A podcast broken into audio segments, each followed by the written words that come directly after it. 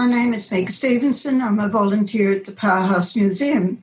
I'd like to say a few words about the Bugatti racing car.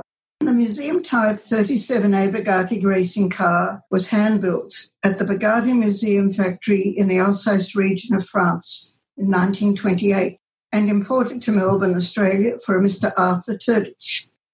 Between 1909 and 1939, no more than 10,000 Bugatti racing cars were built. 78 of which were Type 37A. They were the first cars to be designed solely for racing.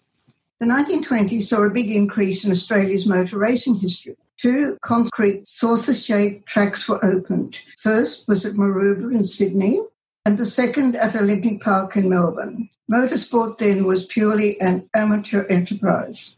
The first Australian Grand Prix held in 1928 was on a 10 kilometre rectangular course at Phillip Island, 80 kilometres south of Melbourne. It was a dirt course with blue metal chips rolled in. The race was over 16 laps, giving a total distance of 170 kilometres and was won by Arthur Waite in a supercharged Austin 7. In 1929, the race length was doubled to 336 kilometres and was easily won by Arthur Terdich in his Type 37A Bugatti. This is museum's Bugatti, purchased in 1984.